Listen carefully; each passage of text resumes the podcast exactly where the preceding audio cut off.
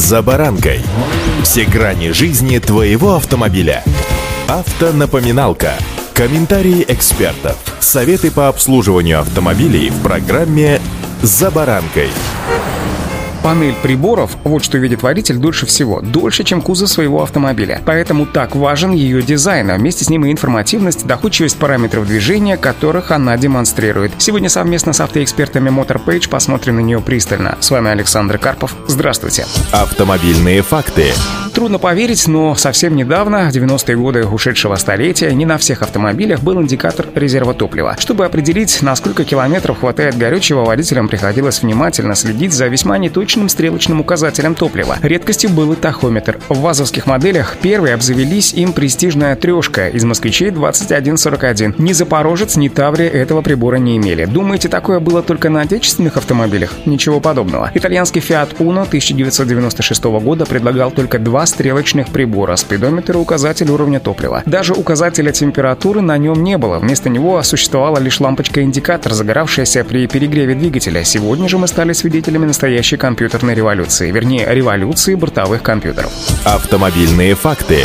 Чем только они начиняют их сегодня инженеры и программисты. Тут тебе и средний мгновенный расход топлива, потенциальный пробег на его остатки, средняя скорость, время в пути, давление и даже температура воздуха в шинах. Хотя, конечно, подобное многообразие найдется далеко не у всех моделей. По-прежнему можно обнаружить и скромников. К примеру, китайский кроссовер Lifan X60 на круглом экране борт компьютера демонстрирует минимум параметров. Минивэн Hyundai H1, как и грузовичок у Аспруфи, рассчитывает лишь пробег на остатки горючего. Даже средний расход топлива перечисленные машины не показывают. Впрочем, это вообще характерно для коммерческой техники. А вот на легковых автомобилях, предлагаемых массовому потребителю, приборки уже значительно богаче. Те же китайцы продвигают не только их интересный дизайн, но и качество исполнения. Так, при включении аудиосистемы на экране бортового компьютера Geely Atlas начинают плясать веселые нотки. Было бы, конечно, отлично, если бы управление музыкой легко переключалось на управление бортового компьютера, однако такой алгоритм на автомобиле пока реализован нечетко. Renault Sandero и Docker, а также Lada X-Ray имеют бортовые компьютеры с множеством показателей, но каждый из них выводится на экран в единственном числе. Для ознакомления со следующим требуется переключение, то есть, чтобы контролировать пробег, расход топлива или что-то еще, нужно каждый раз щелкать тумблером. При том, что даже на бюджетной Ладе Гранта экран выдает больше информации в единицу времени. Автомобильные факты.